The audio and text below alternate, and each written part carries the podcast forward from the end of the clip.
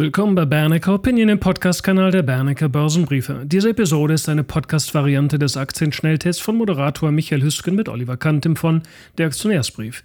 Die eigentliche Sendung konnten Abonnenten im kostenpflichtigen Bernecker-TV-Programm bereits am Donnerstag, dem 19. Mai 2022 nutzen, also dem Tag der Aufzeichnung. Übrigens, haben Sie sich schon für das nächste Bernecker-Webinar angemeldet? Investmentchancen im neuen Zinszyklus ist der Titel. Volker Schulz und Giuseppe Amato sind die beiden Referenten. Informieren Sie sich gerne. www.bernecker.info. Und jetzt wünsche ich Ihnen eine richtig gute Zeit mit dieser Bernecker Opinion Podcast Episode.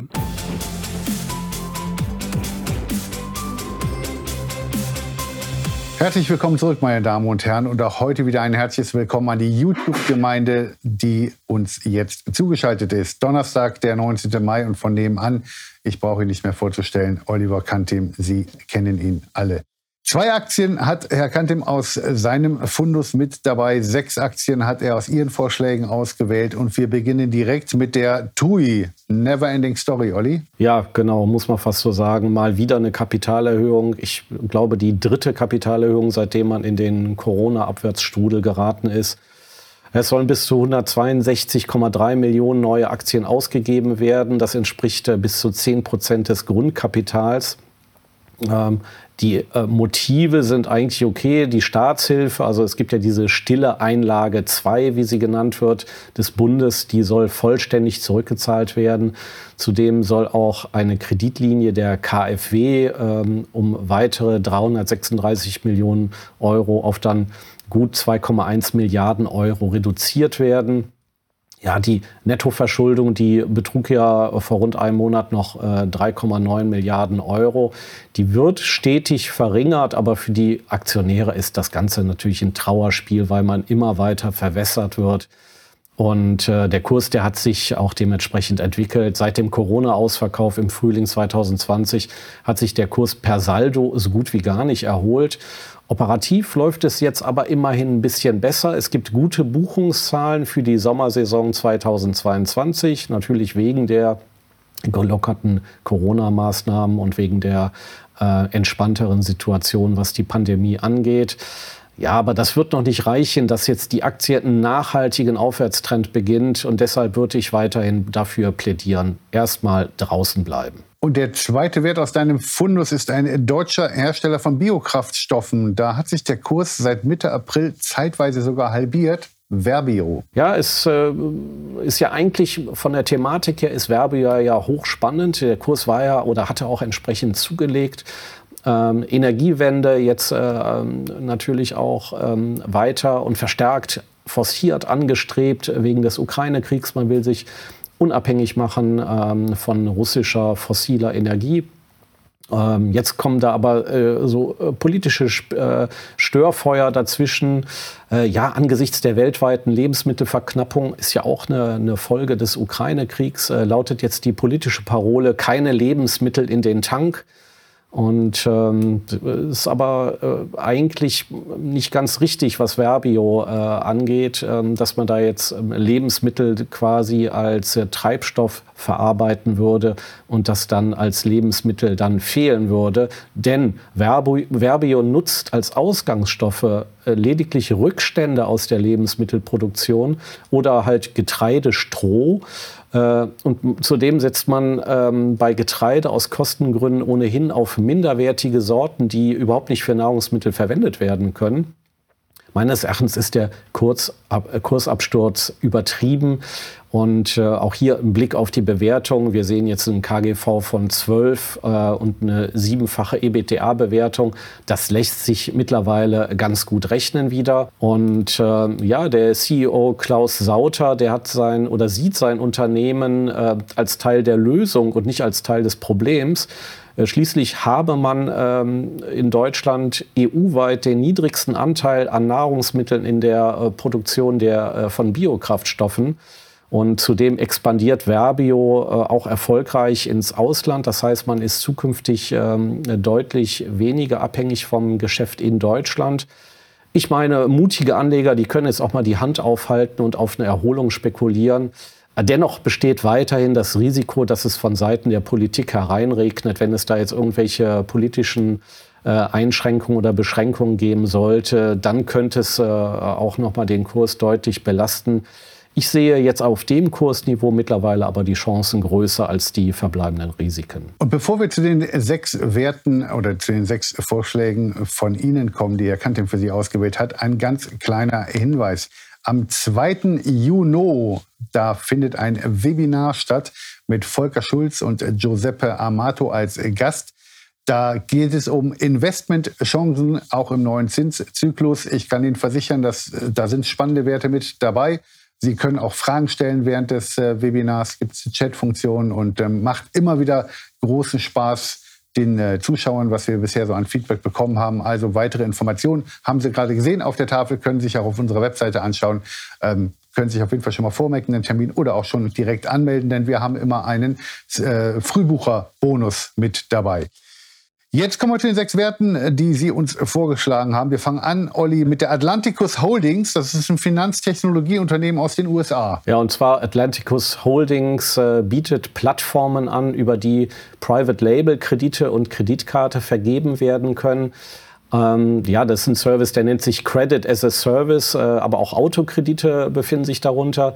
Die Kreditkarten und die Kredite, die können so über verschiedene Kanäle vergeben werden, wie zum Beispiel den Einzelhandel, das Gesundheitswesen, über Direktwerbung, digitales Marketing und so weiter.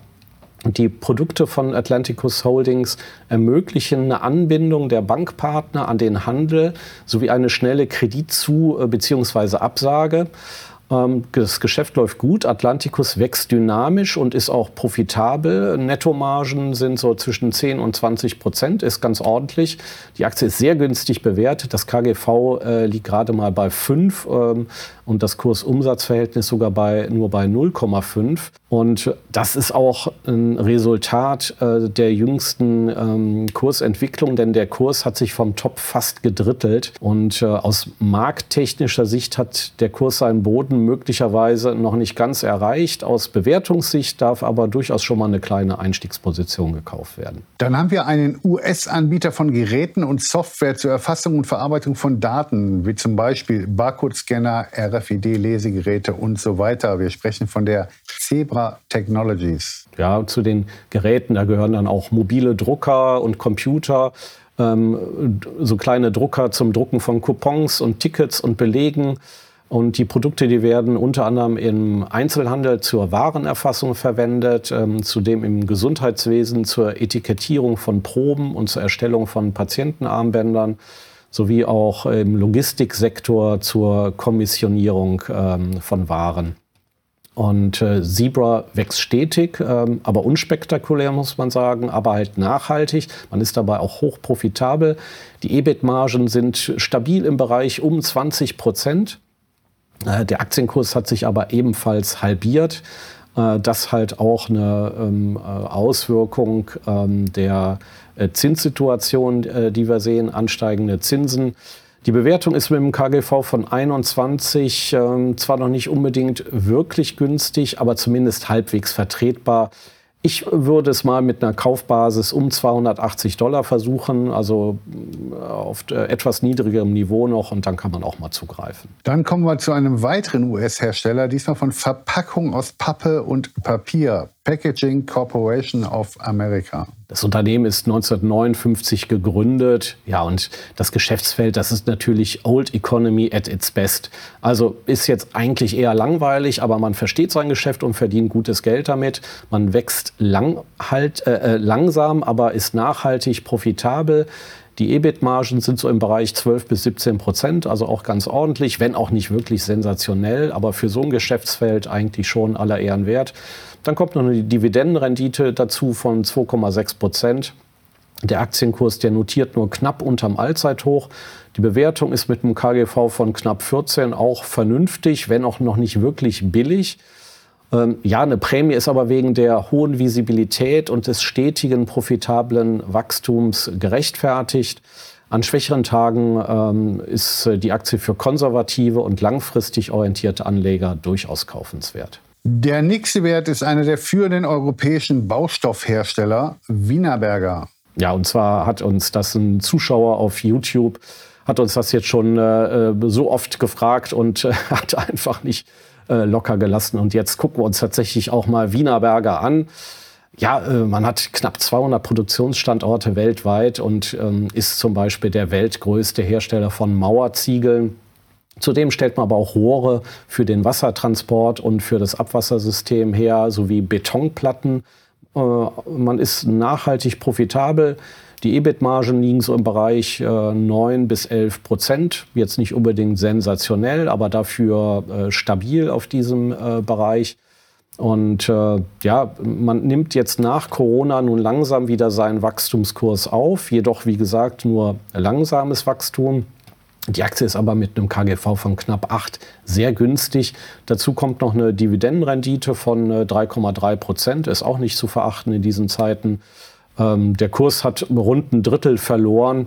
Und ja, muss man jetzt vielleicht auch nicht unbedingt jetzt auf dem aktuellen Kursniveau einsteigen, sondern ich würde es vielleicht mal so im Bereich 22,50 probieren, für den Fall, dass wir jetzt im Rahmen eines schwächeren Gesamtmarkts nochmal sinkende Kurse sehen. Sie sehen, Beharrlichkeit hat sich da ausgezeichnet. Gerne bitte immer wieder Ihre Kommentare bzw. Wünsche von Aktienanalysen unter diesem Video hier platzieren. Gerne natürlich auch das Video liken oder unseren Kanal abonnieren. Das möchte ich natürlich auch immer wieder wiederholen. Vielen Dank für Ihre Hinweise, die wir da immer bekommen von Ihnen. Vorletzter Wert für heute. Ein Pharma- und Laborzulieferer aus Göttingen, bereits 1870 gegründet, Sartorius. Ja, die Corona-Pandemie, die hatte ja für eine Sonderkonjunktur gesorgt. Die läuft jetzt aber aus oder ist bereits ausgelaufen. Die Aktie wurde mittlerweile als Corona-Gewinner komplett entzaubert. Man sieht das auch an der Kursentwicklung. Der Kurs hat sich vom Top halbiert. Es gibt allerdings eine Sparte, die nennt sich Bioprocess Solutions. Und die steht für 80% des Umsatzes und die entwickelt sich weiterhin stark. Also man sollte sich jetzt nicht nur auf das Thema Corona konzentrieren, sondern auf das eigentliche Kerngeschäft von Sartorius. Ja, und wenn man jetzt in der Historie schaut, die Aktie war bisher stets sehr teuer. Das KGV hat im Bereich, oder von 2018 bis 2021 hatte das stets gelegen, so im Bereich 60 bis 104. Und mittlerweile sind wir auf einen KGV von 36 abgesunken. Das ist natürlich für sich genommen jetzt immer noch nicht günstig, aber im historischen Vergleich für Sartorius schon eher günstig. Und ich glaube, man kann jetzt erste Käufe wieder versuchen, aber auch hier vielleicht noch ein bisschen Pulver trocken halten für den Fall, dass es am Gesamtmarkt nochmal weiter abwärts geht und dass man dann vielleicht nochmal auf ein Niveau, ja, so 10 bis 15% günstiger nochmal nachfassen kann. Und der letzte Wert für heute, ein ehemals Düsseldorfer Unternehmen ist das, und zwar die Bob Mobile hieß die früher, heißt heute Click Digital. Und ist ein weltweit agierender Streaming-Provider, Olli. Deine Meinung? Ja, die sitzen immer noch in Düsseldorf, also alles wie bisher. Click Digital ermöglicht Online-Zugang zu Musik, Hörbüchern, Spielen, Live-Sport-Events, Filmen und auch Serien. Und man will die erste echte Discount-Marke auf dem globalen Streaming-Markt sein. Man hat mittlere bis hohe prozentual zweistellige Wachstumsraten. Das heißt, man wächst ziemlich dynamisch. EBIT-Margen zwischen 7 und 17%. Ja, für so ein Geschäft ordentlich, aber vielleicht noch ausbaufähig. Man zeigt allerdings stetiges und überproportionales Gewinnwachstum unterm Strich. Die Aktie ist sehr günstig bewertet, ein KGV zwischen 5 und 7, je nachdem, welche Gewinnschätzung und ob man für dieses Jahr oder für nächstes Jahr die zu Rate zieht. Darüber hinaus gibt es eine Dividendenrendite von knapp 6%, ist zu erwarten für dieses Geschäftsjahr. Noch ein bisschen mit Unsicherheit behaftet, aber durchaus erwähnenswert, die hohe Dividendenrendite. Ja, die Aktie fliegt leider etwas unter dem Radar institutioneller Investoren.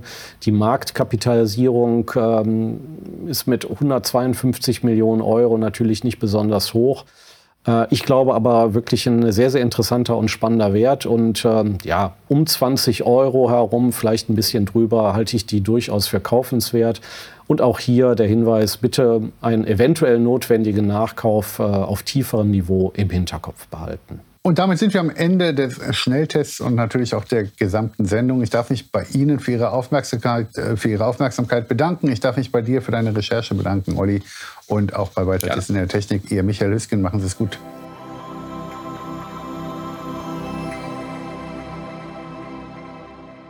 Bitte beachten Sie die nachfolgenden rechtlichen Hinweise. Die Veröffentlichungen werden von der Hans A. Bernecker Börsenbriefe GmbH erstellt, dienen ausschließlich der Information und sind kein Ersatz für eine klassische Anlageberatung. Mit den Veröffentlichungen wird weder ein Angebot zum Verkauf, Kauf oder zur Zeichnung eines Wertpapiers oder Anlagetitels unterbreitet. Die in den Veröffentlichungen enthaltenen Informationen und Einschätzungen zu den Wertpapieren stellen keine Empfehlung dar, sich in den beschriebenen Wertpapieren zu engagieren. Die in den Veröffentlichungen gegebenen Informationen beruhen auf Quellen, die wir für zuverlässig erachten, jedoch keiner neutralen Prüfung unterzogen haben. Die Hans A. Bernecker Börsenbriefe GmbH übernimmt keine Gewähr und keine Haftung für die Richtigkeit und Vollständigkeit der hierin enthaltenen Informationen. Die in den Veröffentlichungen vertretenen Meinungen stellen ausschließlich die Auffassungen der Autoren und der Redakteure dar und können sich jederzeit ändern. Solche Meinungsäußerungen bzw. Änderungen müssen nicht veröffentlicht werden. Technische Analysen geben ebenfalls ausschließlich die Meinung der Redakteure wieder und ersetzen keine individuelle Anlageberatung. Es ist nicht ausgeschlossen, dass Mitarbeiter in Aktien oder sonstigen Anlageinstrumenten, die besprochen werden, selbst investiert sind. Jedoch kommen sie ihrer Tätigkeit mit einem Grad an Unabhängigkeit nach, die der Höhe des Risikos für die Beeinträchtigung von Interessen der Leser, Zuschauer oder auch Zuhörer angemessen ist. Eine Vergütung von Unternehmen, deren Werte in den Publikationen besprochen wurden, findet nicht statt. Die vergangene Entwicklung besprochener Wertpapiere und Anlageinstrumente ist nicht notwendigerweise maßgeblich für die künftige Performance. Der Wert jedes Investments kann sowohl sinken als auch steigen und Anleger erhalten möglicherweise nicht den investierten Gesamtbetrag zurück. Im Einzelfall kann auch ein Totalverlust nicht ausgeschlossen werden. Auch könnten Veränderungen von Devisenkursen negative Wirkung auf Wert, Kurs oder Gewinn von Investments haben. Bei Investments, für die es keinen anerkannten Markt gibt, könnten Investoren Schwierigkeiten haben, diese zu veräußern oder zuverlässige Informationen über den Wert oder das Ausmaß des Risikos, dem ein Investment unterliegt, zu erhalten. Die Veröffentlichungen dürfen weder vollständig noch teilweise nachgedruckt oder in ein Informationssystem übertragen oder auf irgendeine Weise gespeichert werden, außer im Falle der vorherigen schriftlichen Genehmigung durch die Hans A. Bernecker Börsenbriefe GmbH. Die Weiterleitung der Veröffentlichungen ist untersagt, davon ausgenommen sind Video- oder auch Toninhalte, die wir selbst über Social-Media-Kanäle wie zum Beispiel YouTube, Facebook etc. veröffentlichen. Vielen Dank.